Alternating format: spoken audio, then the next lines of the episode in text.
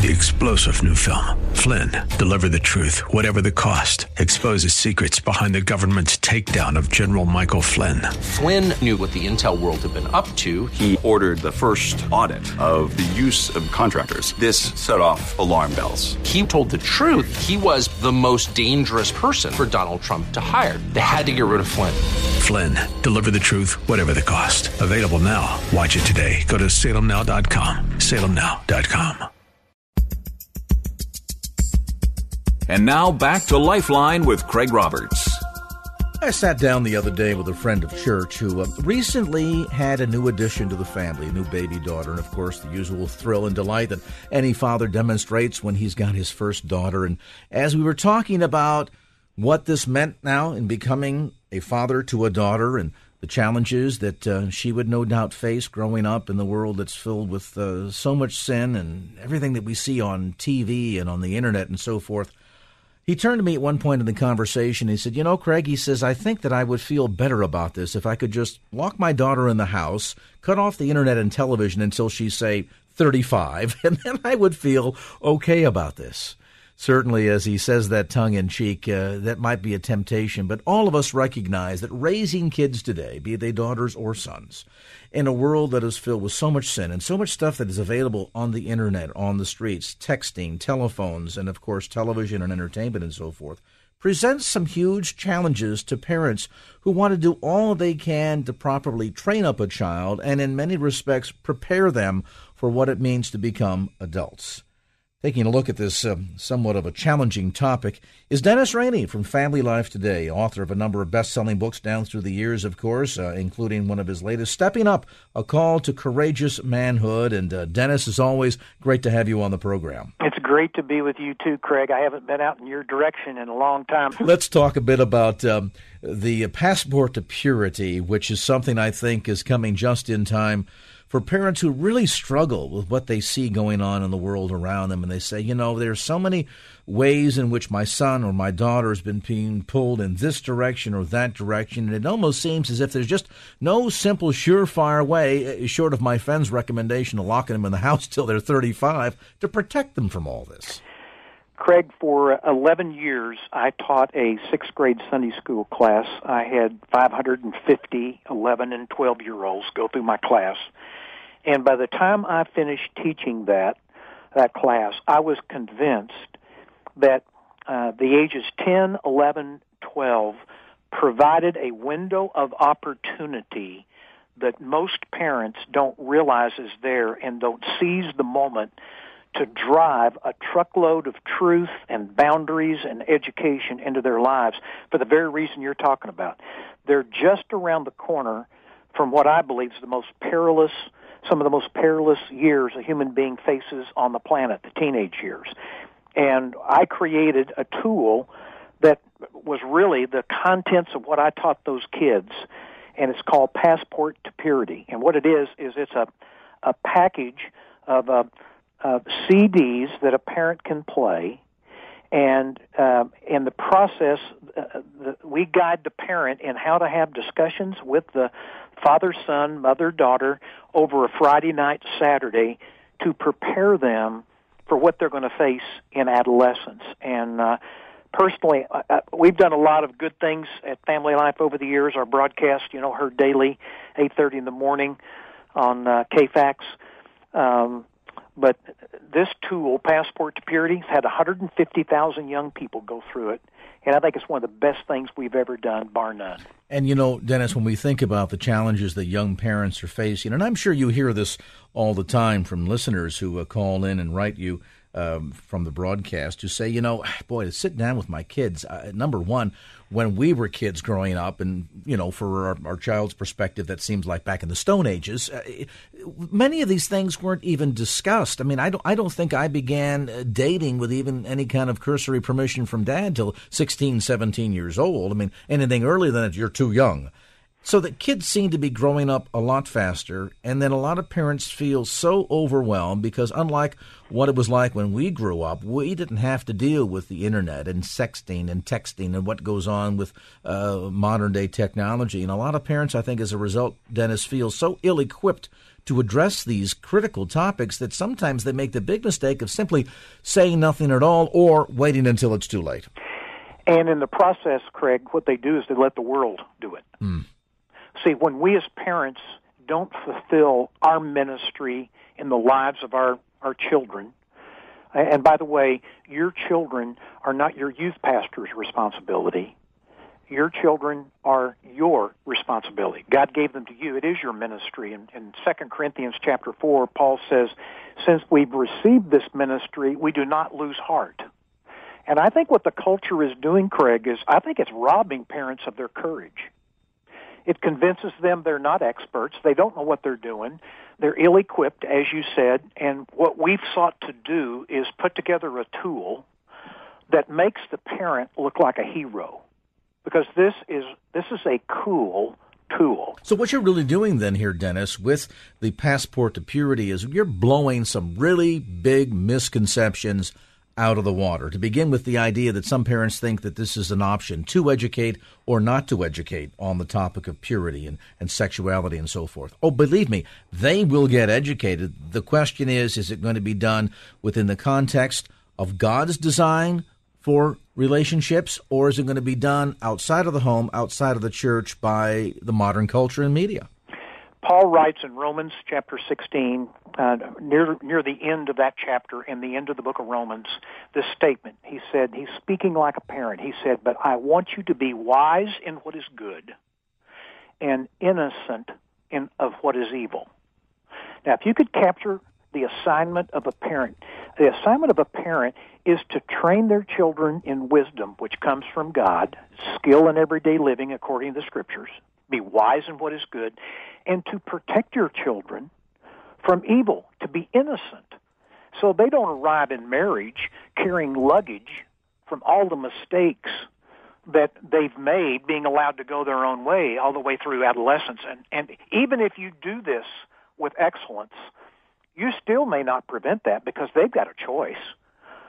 But to not engage and, and, and not have the discussion I think what Passport to Purity does that is so effective is it gives the parent and the, the young person, the 10, 11, 12 year old, a common vocabulary, a common lexicon of terms, and of topics that can be discussed not just in this Friday night, Saturday experience, uh, mother, daughter, father, son, one time, but can be talked about then, followed up on the next week, the next month, and then for the next uh, decade of their lives as they go through adolescence. And if there's ever been a time when young people needed parents to be engaged in their lives, it's when they're going through the adolescent years before they reach adulthood and maturity. Is this a tool that would have made life even easier for you and Barbara had this been available to you when you were raising your kids? Oh, absolutely. The reason I taught the, the sixth grade Sunday school class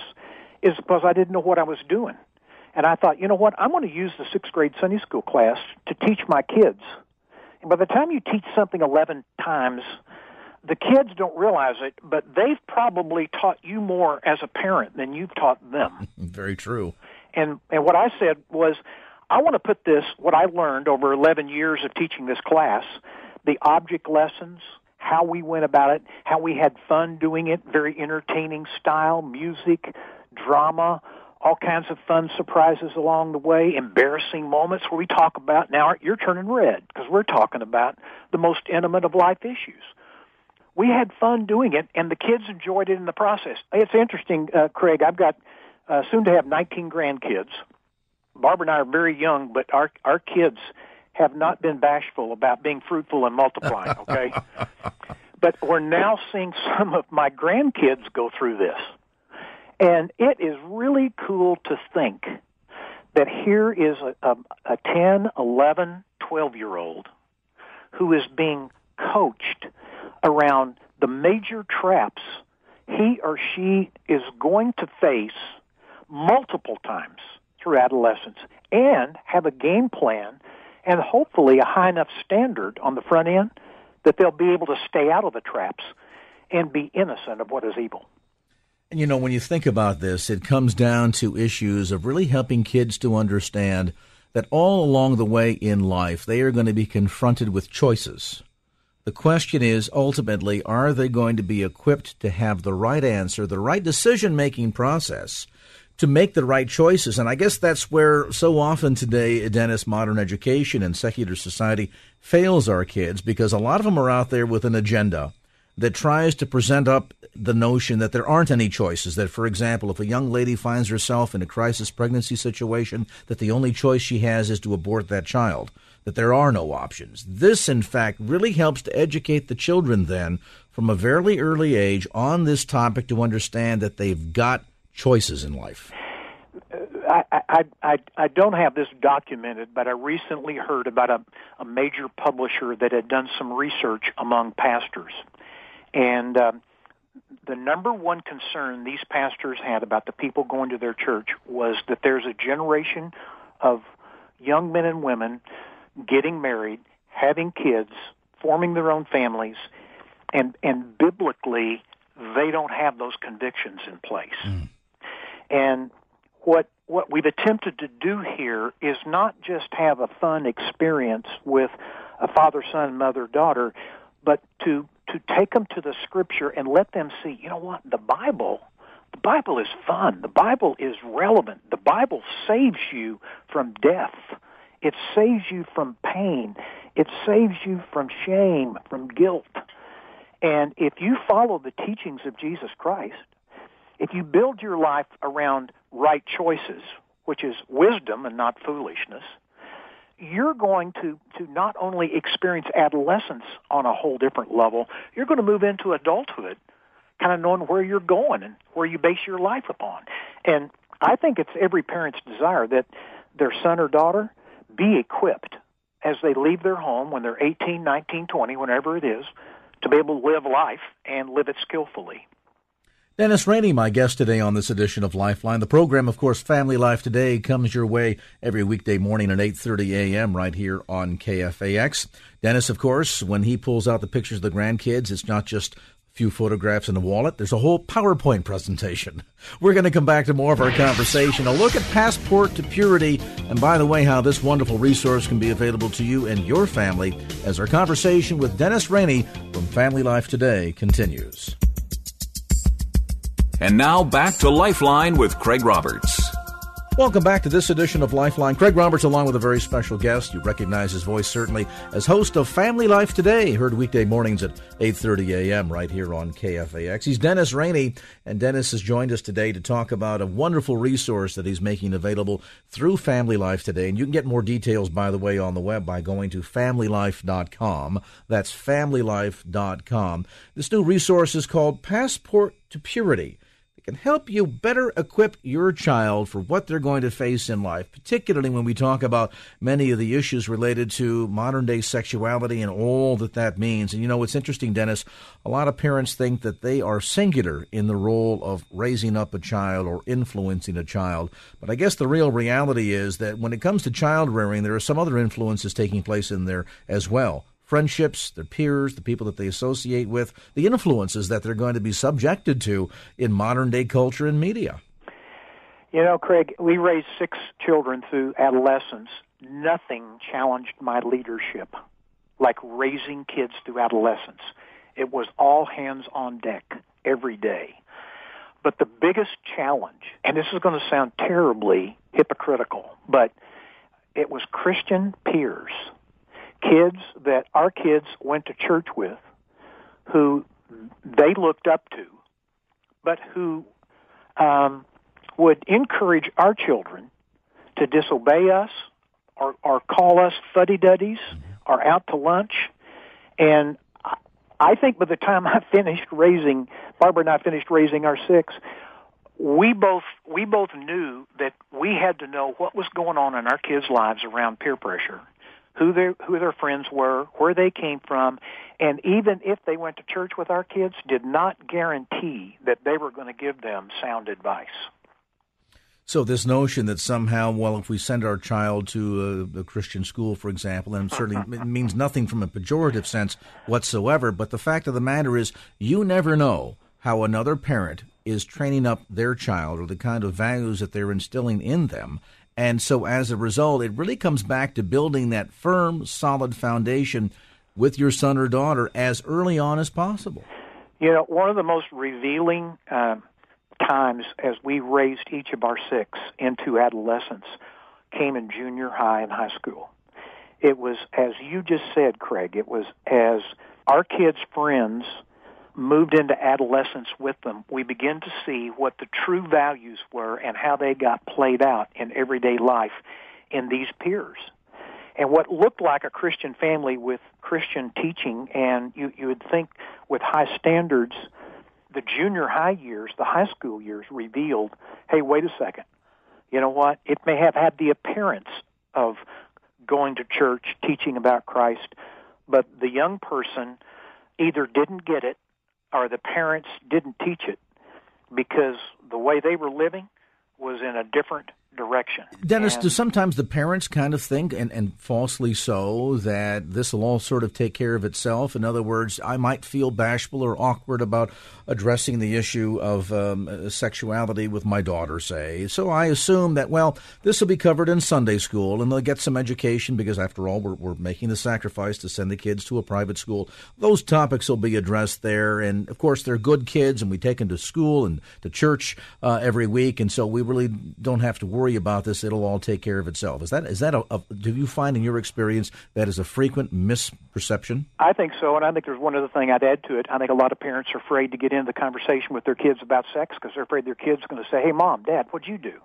There it is. And that's the reality I think that parents need to come to grips with. That, as you say, for our generation, uh, getting access to a lot of this meant heading down to the you know the ugly, seedy side of town that nobody ever went into.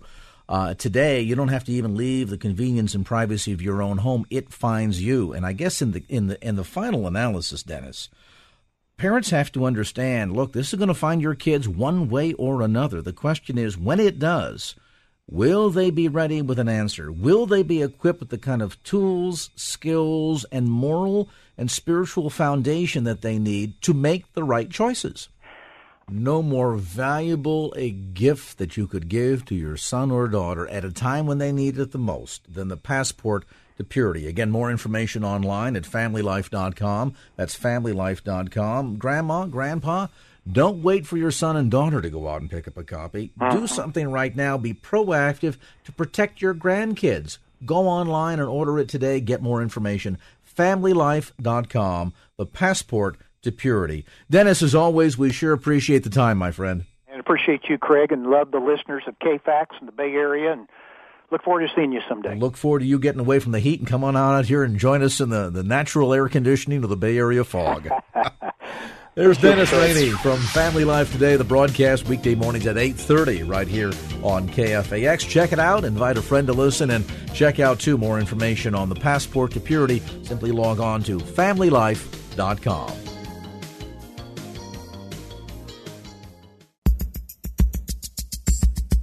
And now back to Lifeline with Craig Roberts.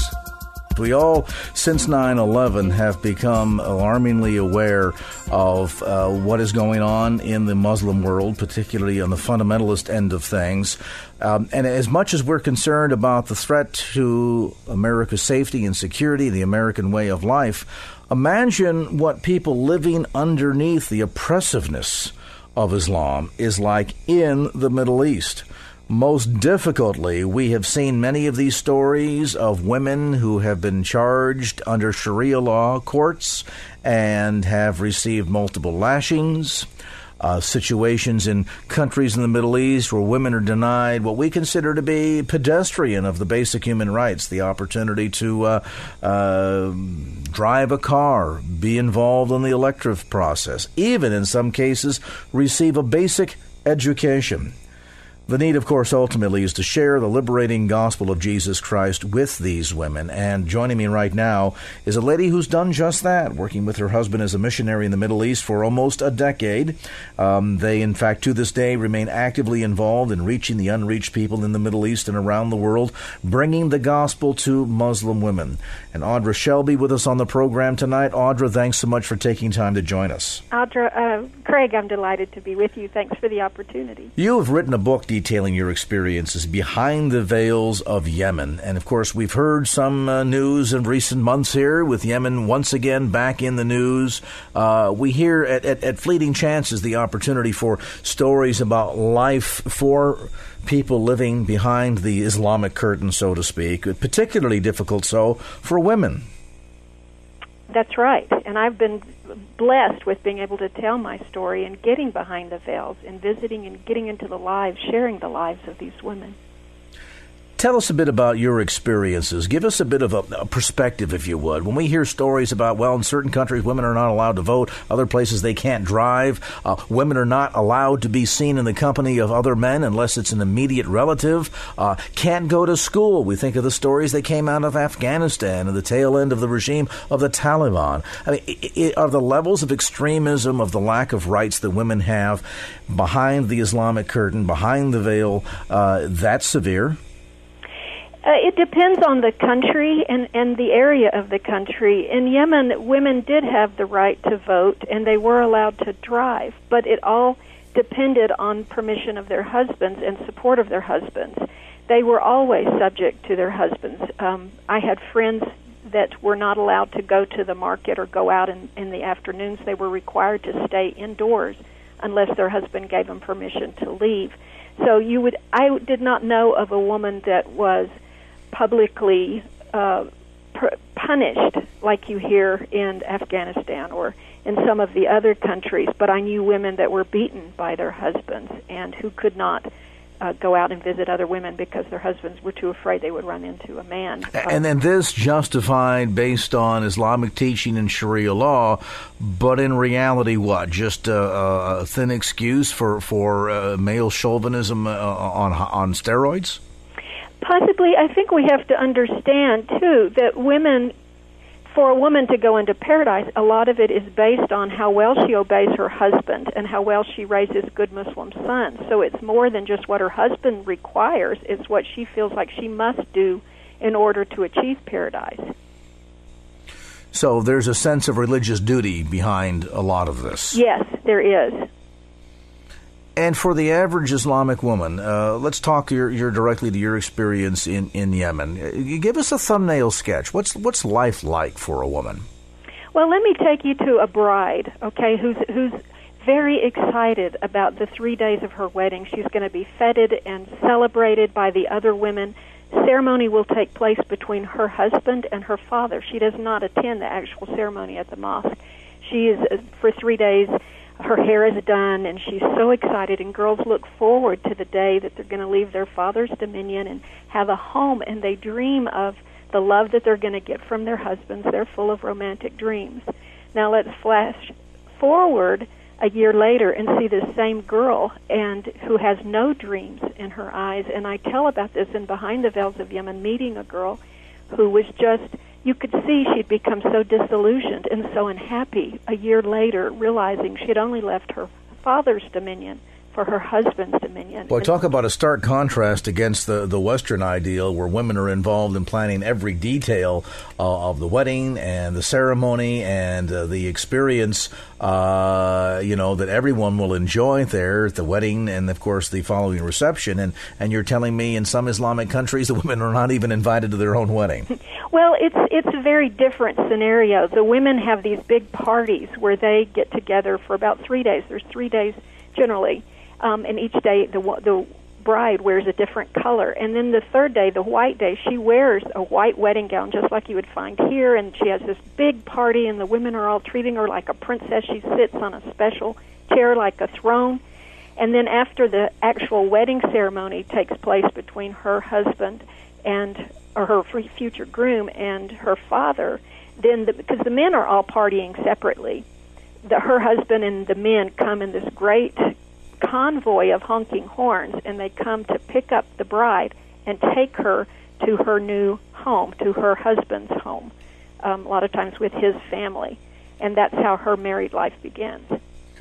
And so it begins with uh, great excitement and anticipation, and, and sadly sounds like after a while it ends up being uh, as an oppressive atmosphere uh, at home with her new husband as maybe she had to deal with at home with her parents. Yes, yes, and a lot of times I think that's the way it worked works out in what I've seen among the women. Let's pause for a moment. We'll come back to our conversation. Audra Shelby with us today. She's author of Behind the Veils of Yemen How an American Woman Risked Her Life, Family, and Faith to Bring Jesus to Muslim Women. I'm Craig Roberts, back with more as this edition of Lifeline continues. And now back to Lifeline with Craig Roberts. We're talking with Audra Shelby which, by the way, is not her real name. We're just kind of helping to protect her anonymity because uh, she has, for over a decade, been involved in sharing the good news of the gospel with Muslim women. She has a new book out called Behind the Veils of Yemen How an American Woman Risked Her Life, Family, and Faith to Bring Jesus to Muslim Women. Audra, when we think of the level of oppression within Islamic society, particularly in the Middle East, and Sharia law and so on and so forth, and a lot of this both religious and cultural, um, clearly uh, life is pretty mundane and pretty oppressive for women. I would suspect that into that atmosphere, interjecting the good news of Jesus Christ must have been, I would imagine, regarded as a, a tremendous hope for these women. Wouldn't it be? Well, you would think that. Now, even as poor and as, as needy as the women were, they looked on me as an infidel and as inferior to them. And so, even at the beginning, they have been told, a lot of them are illiterate. 98% of Yemeni women out in villages are illiterate, don't know how to read or write or add or subtract. So all they know about their religion is what they have been told, and all they know about Christianity is what they've been told or what they've seen in American films.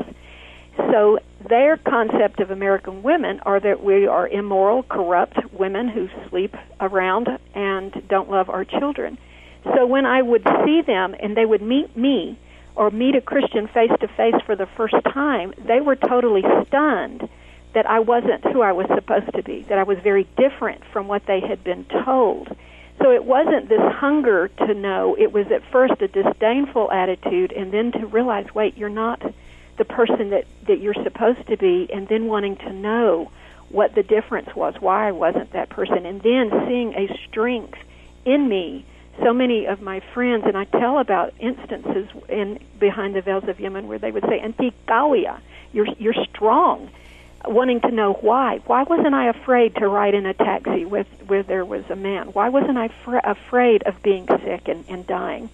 Um, and that opened avenues to share with them uh, why I wasn't afraid because I walked with Jesus. So you really had to initially move from dispelling a lot of the misconceptions Correct. that no doubt are very much played up in Islamic media and uh, certainly by the imams in mosque and the men and so on and so forth to paint this very negative, vile picture of what Western women are all about. So you overcome that that misconception and then in that process, I mean, I would imagine as we regard and see the teachings of the the uh, the God small g of Allah within the Quran and the Hadith to be this ruthless, bloodthirsty, fearful, uh, vengeful deity, and then contrast that against the God of the Bible who sacrifices his very own son for forgiveness and reconciliation to the creation. I mean, you look at those two major differences between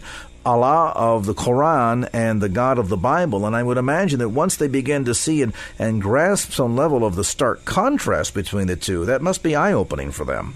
It is. It's a slow process because they have to see it in me first because they are so um, they're so prepared. They're so keyed to the Bible being corrupt that they don't want to hear anything from my book. It's corrupted. They don't believe in my my Jesus of the New Testament because they have been told that all of it is lies. So at first, actually, they don't even want to hear it. And it's seeing something different in me and seeing the love and actually trying to uh, almost sponge it out of me, squeeze it from me to fill their lives, that's what really helps them see something's missing. There's something I have that they don't. Um, and seeing the limits of their religion when they're in, in total despair um, and wanting what I have in mind, that has been more opening in their lives than just trying to to share um, the truth of Scripture. I'm not saying not sharing this truth of Scripture, but I'm saying using it in everyday life, using it constant as my reasons for why uh, why I believe, why I'm strong, why I'm not afraid, why I love, why my husband loves me and is my friend, not my owner. In the end, give me kind of your um, your valuation of your experience there in Yemen for almost a decade. Well, it was it was a wonderful time. It was probably the most challenging time of my life. It was sweet in its dependence on the Lord and in seeing Him and knowing Him in a way that I wouldn't have otherwise. It was, uh, I, I felt constantly drained just by the need of the women. I, I felt stretched to meet the needs, the emotional needs, the spiritual needs, the mental needs, even physical needs. Um, but it was such a, a rewarding time to know what it means to realize my strength is limited, but Christ is not, that He is everything He says He is and is everything that I need and more than enough to meet any need. And and it it was a wonderful time of learning and growing in me, which I think in behind the veils of Yemen, I think I grew as much as the women that I met grew in in my ministering to them. In that sense, did it also, in your experience, draw you closer to the Lord? um, particularly as you're seeing the, the major contrast, not just between uh, Western society and Middle Eastern society, but two, the major differences between the, the teachings of what is the, the lie of Islam and the truth of the gospel? Absolutely. I mean, we, we never lived in Yemen that there wasn't a travel warning against being there. And you had, I had to come face to face with who God is and walk totally by faith and totally dependent on Him for survival for safety, for security, and it was it was a sweet dependence in seeing him and knowing that you are totally reliant on him. I mean, his grace is sufficient. His power is made perfect in weakness. And it was a it was a wonderful blessing to be able to experience that without the comforts that sometimes distract us from knowing him. During that time, um, I would assume, Audra, that you had an opportunity to lead some of these women to Christ, even if it was done kind of uh, uh, quietly and surreptitiously. Yes, yes, I was. I was able to share scripture. I was able to share my faith. I was able to share the story of Jesus uh, with women many times, just in answering to their question. Um, and it was it's it's a wonderful thing to see women that have so much need to be loved and to be valued and have so many dreams of their own that will never be fulfilled by their religion to see and to have hope in Jesus Christ. And in doing so, uh, how startling the change, the contrast in their life? Well, you have to remember that it is a startling change internally and and spiritually, but then they face um, reality it's against the law for a Yemeni person, man or woman, to convert out of Islam. It is punishable by death, usually instigated by a family member. And we knew several people that were turned over to authorities by their own family, by their father, by their mm. brother, by their husband, or by a wife. And then they they go in severe persecution and torture in an effort to make them recant the Christian faith. So uh, women in Yemen, especially, are very and men. It's a very social culture. Everything they do is communal, and to be cut off and shut off from their people, from their families, from their home is devastating. It's a real challenge to uh, for them as they adapt and grow in their Christian faith to realize they've lost everything to follow Jesus. Clearly, a, a, a, very sad and oppressive. Uh culture and, and religion, and yet one that, in spite of all of that, uh, can receive great freedom that comes through the saving knowledge and relationship with Jesus Christ. Audra, we appreciate your time. Folks can get more information about this new book, Behind the Veils of Yemen by Audra Grace Shelby, available at bookstores throughout the Bay Area. Those still exist, don't they, Richard? One or two, I think, yeah. One. and, of course, through Amazon.com. The book published by Chosen, again, Behind the Veils of Yemen our special guest today, Audra Grace Shelby. Opinions expressed in the preceding program do not necessarily represent the views of the ownership, staff, or management of KFAX. Copyright Salem Communications, all rights reserved.